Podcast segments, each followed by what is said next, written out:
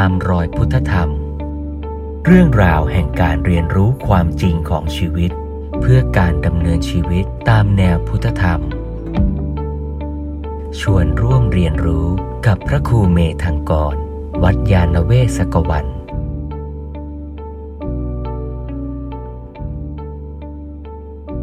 ในช่วงต้น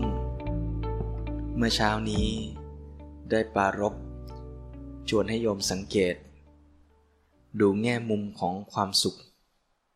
เชื่อมโยงกับการปฏิบัติและเป้าหมายของการปฏิบัติในทางพระพุทธศาสนา ได้ความว่าการปฏิบัติในทางพระพุทธศาสนานั้นไม่ได้มุ่งเน้นที่ตัวความสุข ไม่ได้มีเป้าหมายที่จะ maximize ถูก maximize สุขหรือ maximize ทุกข์แต่เป็นการ พัฒนาชีวิตเพื่อสร้างกุศลทำความดี แต่ผลพลอยได้มันเป็นการพัฒนาคุณภาพของความสุขไปด้วยในตัว เน้นย้ำอีกทีหนึ่งว่าการปฏิบัติในทางพระพุทธศาสนานั้นอย่าได้เข้าใจผิดว่าปฏิบัติแล้วจะต้องไม่ทุกข์ ปฏิบัติแล้วจะมีแต่ความสุข แต่ในทำนองกลับกันก็อย่าเข้าใจผิดไปอีกว่า ปฏิบัติแล้วจะต้องแม็กซิมัยอุเบกขา นักปฏิบัติหลายคนก็เข้าใจคลาดเคลื่อน ว่าอ๋อ ปฏิบัติทางสายกลาง ต้องไม่สุขไม่ทุกข์ก็แสดงว่าต้องแม็กซิมัยอุเบกขา เพราะฉะนั้นเวลาปฏิบัติไปก็ต้องพยายามไม่สุขไม่ทุกข์แล้วพยายามให้มีอุเบกขาเวทนาเยอะๆ ซึ่งนั่นก็ไม่ใช่อีก แล้วต้องแยกให้ออกอีกว่าคำว่าอุเบกขา ที่อยู่ในชุดคุณธรรมทั้งหลายไม่ว่าจะเป็นพรหมวิหาร ไม่ว่าจะอยู่ในชุดของปัญญา เช่น สังขารูปเบกขายาน ตัวนั้นก็เป็นอุเบกขาในสังขาร อุเบกขาเหล่านั้นเนี่ยเป็นคนละคำกับอุเบกขาเวทนาด้วยนะ อุเบกขาตัวนั้นคือการวางใจที่เป็นกลางต่อสภาวะธรรมที่เกิดขึ้น ซึ่งเป็นสภาวะที่ มักจะ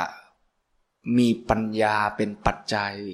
ที่จะทำให้เราวางใจเป็นกลางต่อสิ่งต่างๆที่มากระทบเรา ไม่ได้แปลว่าเป็นอุเบกขาเวทนา ต้องแยกกันนะ เพราะฉะนั้นโดยสรุปก็คือว่า ตัวเวทนาเนี่ยไม่ว่าจะเป็นสุขทุกข์อุเบกขาเนี่ยมันเป็นแค่สภาวะปรากฏตามธรรมชาติของมัน เราไม่ได้มีหน้าที่ที่จะไปแม็กซิมัยเวทนาชนิดใดชนิดหนึ่ง ทั้งนั้นน่ะ แต่เรามีหน้าที่ที่จะปฏิบัติต่อเวทนาที่ปรากฏขึ้นให้ถูกต้องต่างหากคือไม่ว่าสุขทุกอุเบกขาปรากฏขึ้น ถ้าเราไปยินดีพอใจกับมัน อยากให้มันอยู่กับเรานานๆ ก็เป็นภาวะตัณหากามตัณหา ถ้าเราไปไม่พอใจมันทุกขเวทนาอย่างนี้ฉันไม่ชอบไม่อยากให้เกิดขึ้น ก็เป็นวิภาวะตัณหาอยู่ดี ทั้งสามอย่างไม่ว่ากามตัณหาภาวะตัณหาวิภาวะตัณหา ก็เป็นมูลเหตุของปัญหาคือทุกข์ทั้งสิ้น นั่นแปลว่า ทางปฏิบัติคือเราต้องมีสติ แล้วเมื่อเวทนาไม่ว่าชนิดไหนเกิดขึ้น เราก็เพียงแค่รู้ แล้วก็สังเกต อาการของเวทนานั้น แล้ววางท่าทีให้ถูกด้วยปัญญาว่า เราควรทำอะไรทำเหตุปัจจัยอย่างไร ต่อสถานการณ์นั้นๆ เมื่อสักครู่ให้โยมลองสังเกตดูว่าเวทนาที่เกิดขึ้น มีท่านใดสังเกตได้บ้างไหมว่า ในระหว่างที่เราลองเจริญสติสังเกตกายใจของเรานั้นเนี่ยมันมีสุขทุกเวทนาเกิดขึ้น เนืองเนืองเรื่อยๆ สุขก็มีทุกข์ก็มี เยอะเลย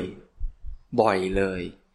สุขที่เกิดจากการที่เราได้กระทบตาหูจมูกลิ้นกายกับสิ่งที่มันดีมันสบายมีไหมมี สุขที่เกิดจากการที่ใจเราหยุดคิดฟุ้งซ่าน หยุดคิดกังวล หยุดโกรธ หยุดหงุดหงิด แล้วพอหยุดอย่างนั้นได้ใจมันผ่องใส มันเบา มันสบาย สุขแบบนี้มีไหมมี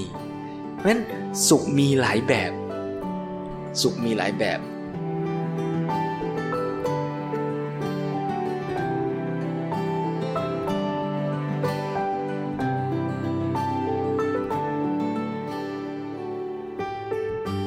ในประเด็นต่อไปที่จะพูดก็คือว่า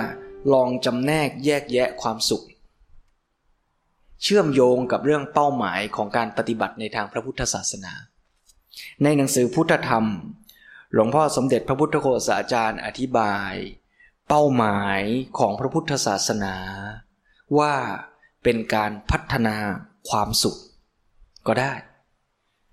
คือพูดว่าเป้าหมายของพุทธศาสนาคือการพัฒนาความสุข ก็เป็นการอธิบายเป้าหมายของพุทธศาสนาแบบหนึ่ง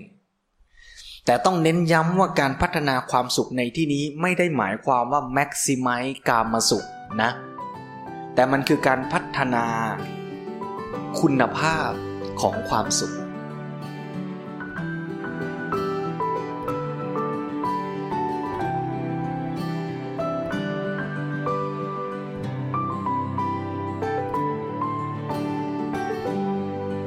ตามรอยพุทธธรรม เรื่องราวแห่งการเรียนรู้ความจริงของชีวิต เพื่อการดำเนินชีวิตตามแนวพุทธธรรม